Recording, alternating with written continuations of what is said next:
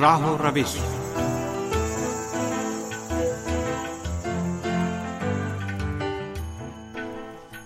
سامن پروگرام راہ و روش لے کر حاضر خدمت ہیں۔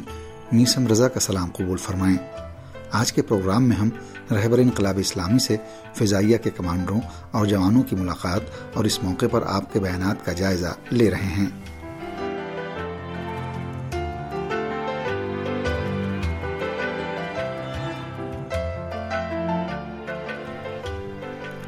ایران میں اسلامی انقلاب کی کامیابی کے صرف تین دن پہلے، فروری انیس سو اناسی میں، جس وقت سامراج کی اعلی کار ظالم پہلوی حکومت عوام کی کامیابی کو روکنے کے لیے اپنی آخری کوششیں کر رہی تھی، فضائیہ کے جوانوں نے بانی انقلاب اسلامی حضرت امام خمنی رحمۃ اللہ علیہ سے ملاقات کر کے آپ کی بیعت کی اور آپ سے وفاداری کا اعلان کیا۔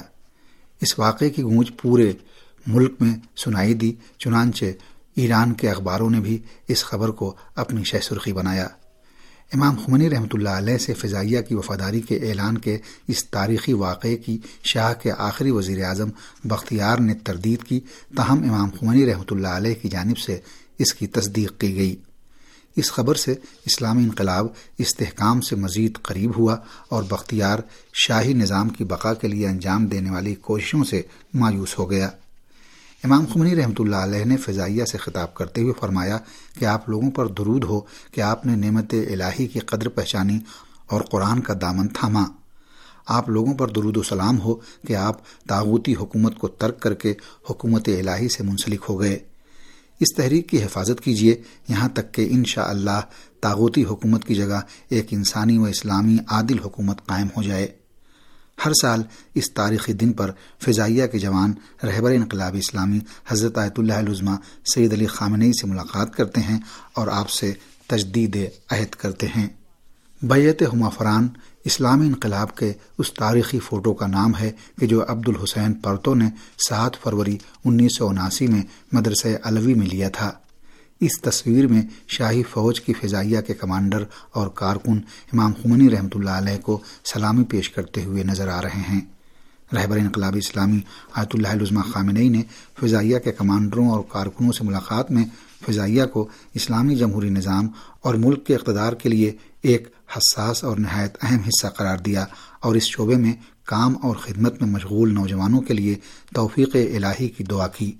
آپ نے انیس بہمن کو فضائیہ کے لیے ایک اہم افتخار اور ایران کے لیے ایک عظیم دن قرار دیا اور تاکید فرمائی کہ انیس بہمن صرف ایک شیرین اور قابل فخر واقعہ نہیں ہے، بلکہ ان دنوں میں سے ہے کہ جن میں عظمت و انسانیت اور ایثار و قربانی کے جلوے چمکے ہیں۔ اور جب انہیں ہر سال دہرایا جاتا ہے اور اس پر توجہ دی جاتی ہے، تو انقلاب کے ذخائر ایک اور ذخیرے کا اضافہ ہو جاتا ہے اور انقلاب کی بنیادیں مزید مستحکم ہو جاتی ہیں۔ رہبر انقلاب اسلامی آیت اللہ العظمہ خامنئی نے انقلاب اسلامی کو ایک ایسی زندہ حقیقت قرار دیا کہ جو روز بروز رشد و کمال اور ترقی و پیش رفت کی جانب گامزن ہے اور انقلابیوں کو حیرت زدہ کیے ہوئے ہے اور دشمن کو سیخ پا بھی کیے ہوئے ہے۔ اللہ تعالیٰ قرآن کریم کے سورہ فتح کی انتیسویں آیت میں پیغمبر اسلام صلی اللہ علیہ وآلہ وسلم کے اصحاب یعنی صدر اسلام کے انقلابیوں کے صفات بیان کرتے ہوئے فرماتا ہے کہ محمد اللہ کے رسول ہیں اور جو لوگ ان کے ساتھ ہیں وہ کفار کے لیے سخت ترین اور آپس میں انتہائی رحم دل ہیں۔ تم انہیں دیکھو گے کہ بارگاہ اہدیت میں سر خم کیے ہوئے سجدہ ریز ہیں اور اپنے پروردگار سے فضل و کرم اور اس کی خوشنودی کے طالب ہیں۔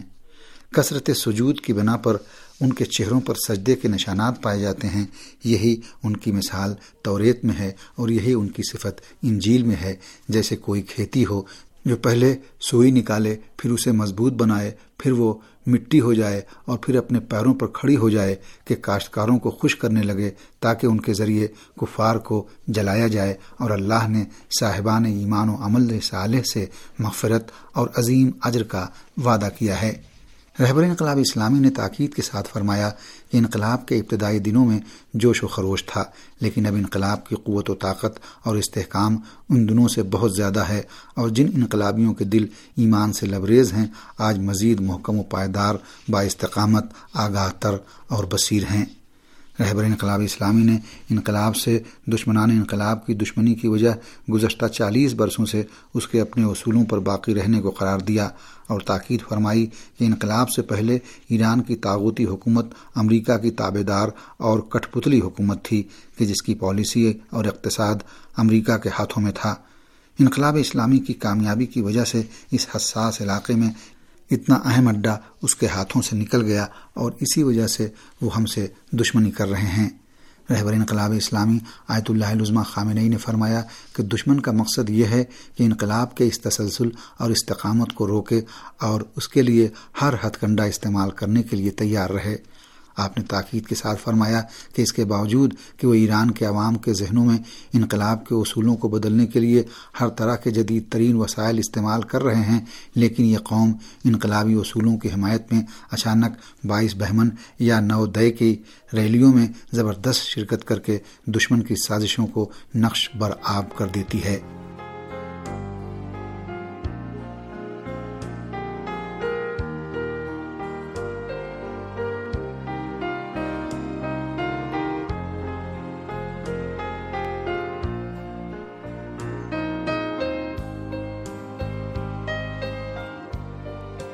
انقلاب اسلامی، خود مختاری و آزادی کو اسلامی جمہوری نظام کے بنیادی اصول کا حصہ قرار دیتے ہیں کہ جسے ملت ایران نے حاصل کر لیا۔ آپ نے تاکید کے ساتھ فرمایا کہ بعض امور میں پیش رفت و توفیق الہی حاصل رہی ہے۔ تاہم، ابھی فاصلہ ہے۔ من جملہ، سماجی انصاف اور سائنس اور ٹیکنالوجی کے میدان میں۔ آپ نے فرمایا کہ اس سلسلے میں اچھی پیش رفت ہوئی ہے۔ البتہ جو ہم چاہتے ہیں اور جتنا ترقی ہونا چاہیے تھی، اس میں ابھی فاصلہ ہے۔ ہمیں اس فاصلے کو طے کرنا ہے۔ رہبر انقلاب اسلامی آیت اللہ العظمہ خامنئی نے عدالت و انصاف کو ایک مختلق اقدار قرار دیا کہ جو وسیع و عریض معانی و مفاہیم کا حامل ہے اور سیاسی، اقتصادی، داخلی اور بین الاقوامی سمیت مختلف میدانوں میں اس کا جائزہ لیا جا سکتا ہے۔ آپ نے انصاف کے حصول کا راستہ فساد و بدعنوانی کے خلاف جدوجہد کو قرار دیا اور فرمایا کہ امیر المومن علیہ السلاۃ والسلام کے جو ہمارے امام و مقتدا ہیں، نے اپنے پورے دور حکومت میں اس اہم مسئلے پر بہت توجہ دی اور تمام اداروں اور تمام حکام کو اس مہم پر توجہ دینا چاہیے اور ظلم و ناانصافی نہیں ہونے دینا چاہیے۔ رہبر انقلاب اسلامی، آیت اللہ العظمہ خامنئی نے عالمی سطح پر بھی ظلم کے خلاف جد و جہد اور دنیا میں انصاف کے حصول کو ضروری قرار دیا ہے اور تاکید فرمائی ہے کہ آج دنیا کی سب سے ظالم اور شفاق حکومت امریکی حکومت ہے، حتیٰ وحشی داعشیوں سے بھی زیادہ وحشی، کیونکہ امریکہ کے موجودہ صدر کے اعتراف کے مطابق داعش کو امریکہ نے جنم دیا ہے اور اس کی اصلاح جاتی اور مالی وغیرہ مدد کر کے اسے مضبوط بنایا ہے۔ رہبر انقلاب اسلامی وحشیانہ تشدد سمیت داعش کے جرائم کی جانب اشارہ کرتے ہوئے فرماتے ہیں کہ امریکہ کی بعض وحشی تنظیمیں کہ جو حکومت سے وابستہ ہیں، جیسے بلیک واٹر اور اس جیسے دوسرے، وہ انسانوں کے سلسلے میں اس طرح کی وحشی گری میں ماہر ہیں اور انہوں نے ہی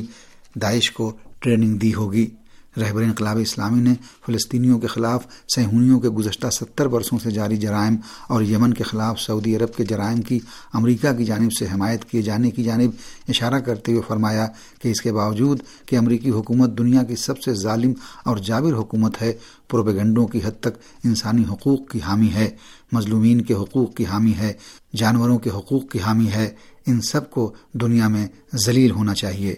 رہبر انقلاب اسلامی نے امریکہ کی جانب سے یمن کے خلاف سعودی عرب کے جرائم کا دفاع اور حمایت کیے جانے کی طرف اشارہ کرتے ہوئے کہا کہ امریکی نمائندہ نہایت بے شرمی سے لوہے کا ایک ٹکڑا دکھا کر کہتی ہے کہ یہ اسی میزائل کے ٹکڑے ہیں جو ایران نے یمنی مجاہدین کو دیے ہیں۔ ایک بے بنیاد دعویٰ کرتی ہے۔ یمنی مجاہدین محاصرے میں ہیں۔ انہیں کچھ پہنچایا نہیں جا سکتا۔ اگر پہنچایا جا سکتا تو ہم ایک میزائل کے بجائے سو میزائل انہیں دیتے۔ لیکن انہیں کچھ پہنچایا نہیں جا سکتا، وہ مظلوم ہیں۔ آپ نے تاکید کے ساتھ فرمایا کہ ہم استقامت کے دفاع میں ڈٹے ہوئے ہیں اور ہم نے امریکہ کو استقامت کو ختم کرنے کے اس کے ہدف سے قریب بھی نہیں ہونے دیا۔ رہبر انقلاب اسلامی آیت اللہ عظمہ خامنئی نے اسلامی جمہوری نظام کا سب سے بڑا امتیاز اس کا عوامی ہونا قرار دیا اور فرمایا کہ بعض روشن فکر دھڑے ایک زمانے سے عوام کا نام لیتے تھے لیکن ان کی شناخت نہیں رکھتے تھے اور عوام بھی ان کی باتیں نہیں سمجھتے تھے۔ لیکن امام خمنی رحمۃ اللہ علیہ جب جد و جہد کے میدان میں اترے تو وہ عوام کو پہچانتے تھے اور عوام نے آپ کو پہچانا، سمجھا اور آپ کی پیروی کی۔ رہبر انقلاب اسلامی آیت اللہ عظمہ خامرئی نے تاکید کے ساتھ فرمایا کہ عوام وہی ہیں کہ جو ہر سال باعث بہمن کا کارنامہ انجام دیتے ہیں اور وہی لوگ ہیں جو جب کوئی اعتراض کرتے ہیں تو اپنی صفیں دشمن کی صفوں سے الگ کر لیتے ہیں اور دشمن کے سامنے سفارہ ہو جاتے ہیں۔ آپ نے بعض پریشانیوں کے سلسلے میں عوام کے گلے شکوے کی جانب اشارہ کرتے ہوئے فرمایا کہ عوام کے حق کو تسلیم کرنا چاہیے۔ عوام بدعنوانی کے خلاف شکایت کرتے ہیں، امتیازی سلوک کے بارے میں گلا کرتے ہیں۔ عوام کا کہنا یہ ہے، عوام بہت سے مسائل کو برداشت کرتے ہیں، لیکن بدعنوانی اور امتیازی سلوک کو پسند نہیں کرتے۔ گلا کرتے ہیں شکوا کرتے ہیں۔ عوام کو بدعنوانی اور امتیازی سلوک پر شکایت ہے کہ جسے حکام کو سنجیدگی سے دور کرنا چاہیے، چاہے وہ عدلیہ کے ہوں مجریہ کے ہوں یا مقننہ کے ہوں۔ رہبر انقلابی اسلامی نے اپنے بیانات کے آخری حصے میں مسلح افواج کو مخاطب کرتے ہوئے تاکید فرمائی کہ مسلح افواج کو چاہیے کہ روز بروز اپنی صلاحیتوں کو بڑھائیں۔ آپ نے پہلے انسانی شخصیت کی تعمیر پر تاکید فرمائی اور حضرت علی علیہ السلاۃ والسلام کی فوج کے سپہ سالار حضرت مالک اشتر کی شخصیت کی خصوصیات کی جانب اشارہ کرتے ہوئے آپ کو ایک مومن شجاع فداکار اور مدبر اسلامی فوجی قرار دیا کہ جو پوری قوت کے ساتھ دشمن کے سامنے ڈٹ جاتا ہے، لیکن کسی دوست کے ساتھ تکبر نہیں کرتا۔ آیت اللہ عظمہ خامنئی نے فوجی ساز و سامان کے شعبے میں پیش رفت کی ضرورت کی جانب اشارہ کرتے ہوئے یاد دہانی کرائی کہ ابتدائی انقلاب میں خود کفیلی کا جہاد فضائیہ کے جوانوں سے ہی شروع ہوا کہ جنہوں نے انیس بہمن کو شجاعت و دلیری کی تاریخ رقم کی اور اس وقت بھی فضائیہ فوجی ساز و سامان بنانے اور خود کفیلی کی صلاحیت رکھتی ہے۔